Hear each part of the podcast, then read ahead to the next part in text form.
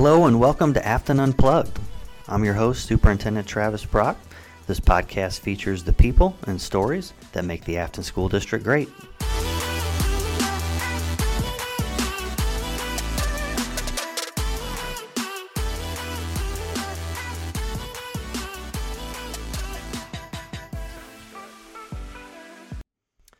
Right, welcome, friends. Thanks for joining us. This is uh, part two of a three part series on artificial intelligence, and today we'll be focusing on AI in education.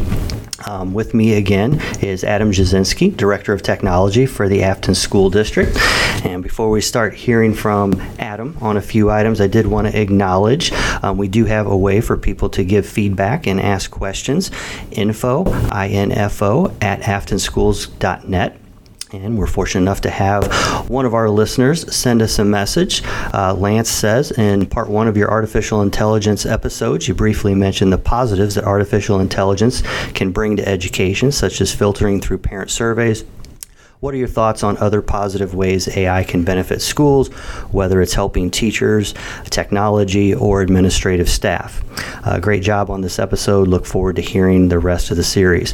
Uh, thanks for that feedback and question, and um, hopefully he'll be pleased with uh, part two of our series since it is about education and AI. So let's go ahead and get into it. And first thing, um, Adam, talk a little bit about um, how do you see or what are some ways we can expect AI to impact the classroom? Yeah, so um, it's already there. Uh, we've already been using it for a while. People may not have just realized that's what they were doing. Um, so one way that it's it's already in use and been in use for a while is through personalized learning. So people in education circles, you know, that's something that we've talked about for a very long time. You know, how do you teach um, a student to their individual style at their individual pace? Um, that's rather difficult for a high school teacher to do that has seven class periods of 25 kids. Um, AI really helps do that.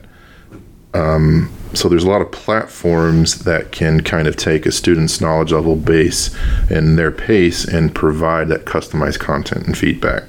Um, and we're already using that here in Affton um, with a couple different applications. Um, Dreambox um, Prodigy. Those are both math applications that students at um, Gotsch and Mesnier uh, use, and it really gives them um, problems based on their performance. So they're not doing the same worksheet necessarily. If you think back to how you know math used to be taught, um, you know it really tailors with the work they're doing to how they're progressing through the content.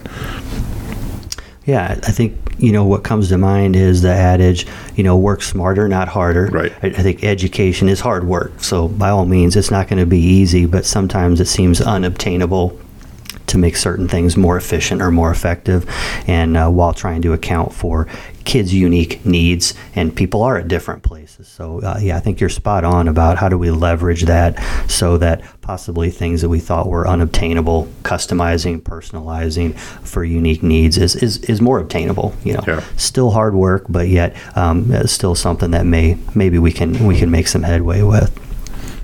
All right, let's talk a little bit about, um, you know, maybe specific stakeholders within an education system. So, thinking about administrators and teachers, um, wh- where might this help them um, do some of the tasks that they've been charged with? So, let's think maybe a little bit about school administrators. How, how might AI benefit them?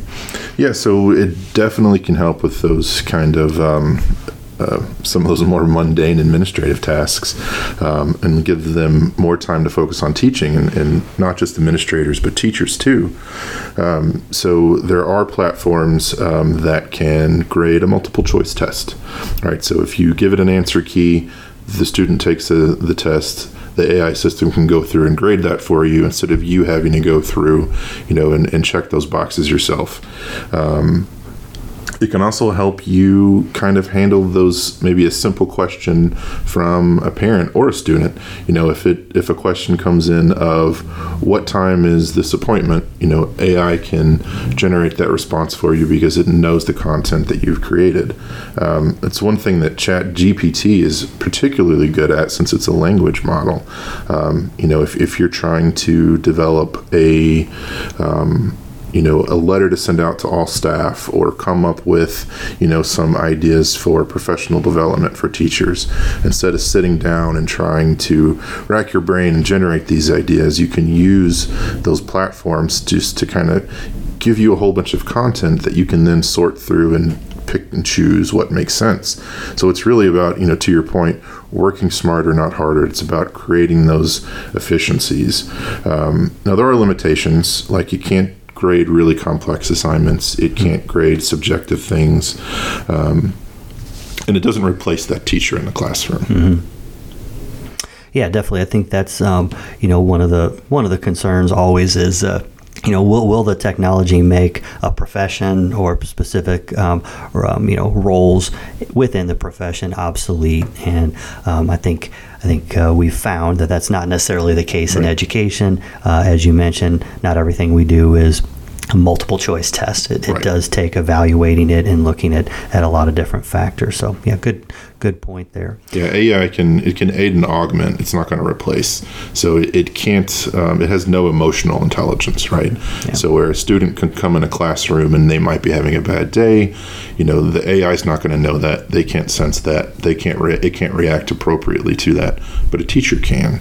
Um, you know, they can modify what the content that students are doing, um, whether that's to comfort them you know, maybe issue discipline if they're you know following what they're doing. An AI system would have no concept of what that even means. Mm-hmm. So you know, that's really where teachers come in is applying that um, layer of empathy and understanding for students, and also some creativity and critical thinking. Uh, you know, AI is not necessarily good at that yet. So, you know, a teacher can ask those probing questions and kind of push the students in that regard where an AI system necessarily couldn't. Yeah, good point. You know, education is very much a social interaction. You know, we're together, face to face. As you mentioned, just being able to read what how things are going with a particular student or with a particular classroom or just the, the whole school. Uh, definitely something that that um, is is necessary to take into consideration as we're educating students. And uh, quite honestly. Uh, probably robots and computers don't want to do that job. Right. They, they'd probably prefer other people do the the the social part of the job and uh, uh, than than some of the other characteristics. So, good good news. We're uh, we're not going to be replaced. So, no. Uh, yeah. All right. Uh, any, anything else you can think of when you think of uh, some of the potential impacts, or you know, on on folks within the within the school community? Yeah. So so one thing that AI is really good at, like we talked about last time, is that pattern recognition and you know discovering trends. Um, so predictive analytics it's very good at that. Um, so you know it can predict those um, early identifications of students that may be at risk of dropping out. Um, it may help students improve their course selection. You know, if it has a, a, contextual knowledge of their body of work, you know, can help guide some of that. Um, and these tools are used around school districts today. Um, Affton used to be a partner with a company called BrightBytes. Um, they do a lot of that kind of work. Um, and then we have some other ones that we use Panorama for some um, social emotional things. It helps kind of guide that work. And SchooLinks, a new platform we're onboarding for some college and career readiness. Um, one thing you have to be kind of cognizant of on all of these platforms is the possibility for bias introduced into the system. Um, so if, if it's a survey based system, if you're only sampling a certain size of your population, you might not have a true picture overall of you know what that trend means for the Affton community. Um, so it's really being cognizant of how are you eliciting that information, how are you gathering it, you know what data are you feeding it. Like we talked about that last time, how mm-hmm. important the data that you send these systems are. Um, so they're not without faults. You know, it, you can't just flip a switch and use them. Mm-hmm. It really takes some thought and preparation. Again, you still have to have that human element to it because mm-hmm. um, the system is just going to give what you take it and run with it. Yeah, that reminds me. I think in the last episode we talked about, um, you know, will this uh, will something that was developed be used for something positive, or will it be used for something negative? And a lot of times that is in the hands of uh, of the adults that right. that are using the technology that was developed. And so, that kind of what you just mentioned, you know, makes me think of what some of the ethical implications are. So as we figure out how can this uh, help those within a school community, um, you mentioned a couple things that maybe fall under that umbrella of ethical implications. How are we using it? Anything else uh, you you want to expand on, or, or what does that uh, make you think of? Yeah, so um, one of the big things that people really have to be aware of, especially with systems like ChatGPT, where you can just dump in any text you want, is really thinking about those data privacy concerns. Um, so uh, in Affton, you know, we have a process that we go through to vet any application that we use, be that you know a, a new app that leverages some kind of machine learning to give those you know particular math assignments or the analytics platforms if it's ingesting information on our students we have to ensure it's meeting you know kind of those federal guidelines that we have. Um, so you know, FERPA you know that covers student records. So you shouldn't be just taking a student's body of work and dumping it into one of these systems without having that platform vetted through your school. Um, and ChatGPT, when it first launched, there was a massive amount of interest across the nation on, you know, schools wanting to ban it, schools wanting to jump in and use it. Um, you know, my philosophy is it's it's really difficult to ban these things once they're out of the box. Mm-hmm. Um, so let's think about how to use them intelligently. Um, but I had to kind of pause some of our staff and say, slow down. You know, you can't just jump in and start using it with your students. Um, for one, the terms and conditions of ChatGPT when it launched is uh, was you had to be 18 years years or older to use it. Good point. Um, they actually changed that. Uh, it's now you have to be 13 because that's the law. Um, okay you have to you can be 13 and have an account on chat gpt um, the caveat to that if you look at ChatGPT's privacy policies, they're not FERPA compliant, so gotcha. our students can't use it.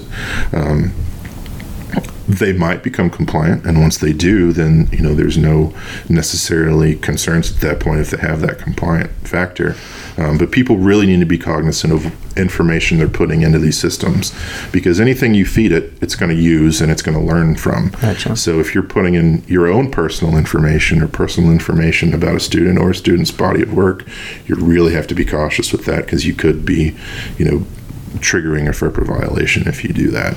Um, and then, you know, kind of mentioned it already, is they do have some bias that can be built into these systems, mm-hmm. uh, not intentionally. It's kind of unintentionally based on the data that it's fed. Um, you know, that's why trying to get those accurate survey results for these kinds of things or, um, you know, not putting in junk data basically. Mm-hmm. Um, there's kind of a, a, famous example you can go read about is um, Amazon had kind of an AI HR system to go through applicants, um, and it generated its own bias for basically white male applicants because hmm. it found these are the ones that we want to put through and it just ignored everything else. Hmm. No one told it to do that. No one programmed it to do that. Hmm. Um, so you really have to be cognizant of let's look at the results and make sure it's reflective of the community as a whole. Gotcha. Uh, great examples. And I, I, think as we talk about AI and education, one of the things I probably should have mentioned at the top of the episode, we're kind of focusing today on the current applications or right. what's the impact going on right now. You kind of mentioned as things like Chat GPT are launched right now. What are the features? What are some things they real quickly maybe had to modify and are, are true about it today, but may not be true, you know, for you know for the uh, you know the rest of the time. Right. You know, things always start one place and then they kind of work themselves out. So as we kind of um, you know think about current applications, impact, covered a number of things in this episode already. Uh, how's it impacting the classroom? How's it impacting people that work in schools, like administrators, teachers? Ethical implications. Anything else as we kind of wrap up that you want to want to touch on? Yeah, one of the more interesting things that um, I've seen with it, it's called intelligent tutoring systems. Mm. So this kind of concept of, and this is something that a platform like ChatGPT particularly could be pretty good at, mm-hmm. um, is really thinking of having that tutor or that assistant that everybody has access to. Gotcha. So Yep. a personal tutor in your pocket. Um, and if you're familiar with Khan Academy, um, you know they're kind of a very forward-thinking, you know, ed tech company. A lot of free resources. Um, they are actually developing a tutor um, that does that. So it takes those kind of abilities of Chat GPT, but places those guardrails of education. Like we mentioned last time, you know, um, it may not have the guardrails necessarily to be used in an educational setting, but there are absolutely companies that specialize in kind of forward thinking ideas in education that are working on these systems. Um, and that really even opens up that door to more personalized and customized learning because a student can you know ask that system hey here's my book report. What do you think i should change? And instead of it doing what chat gp chat gpt will do and just give you one Right. and it, it'll say well here's these suggestions. Here's what you should do. Here's what you can do for clarity. Um, so i really think that kind of system is what you're going to see developed very very soon. Um, there's already a couple of them. Um, carnegie learning has one cognitive tutor. I haven't actually seen or played with it in its capabilities. Um, and then Duolingo, which is a, a, an open source language learning app, um, it kind of does some of that um, intelligent tutoring. So it'll listen to how you're speaking and saying words and give you that feedback. Yeah, good point with the tutoring aspect. We know um, coming to school, uh, experiencing what our educators and other people have to offer is great. That's why we want kids in school. That's why we think, you know, these face-to-face interactions are important. Reality is sometimes kids get stuck outside of school. They're trying to do homework either Right. outside of school or maybe, you know, they're at lunch or they're in, they do have time during the day, but it, it's not optimal to, to get at a person uh, to help them. And so, how do we supplement those times when kids are trying to learn, you know, outside of school Yeah. and getting them what they need? So, uh, great, great point about tutoring. Um, all right. Well, with that, I think we're going to wrap up this episode, um, and uh, we will uh, again welcome your questions and feedback. Can get at us at info, info at afftonschools.net. This was part two of a three part series. And so our next episode, or next part, uh, part three, will be the future of AI in education. So we kind of talked about current reality right now. We'll be get looking a little bit at maybe trends and predictions of what's coming uh, in the future. And again, Adam Jasinski, Director of Technology, will be joining us for that session as well. So, with that, we'll go ahead and sign off. Thanks for joining us, Adam. Thank you so much. All right. Thank you for listening to Affton Unplugged. And remember, in the Affton School District, education is the most important thing we do. We'll see you out there. Soundstripe.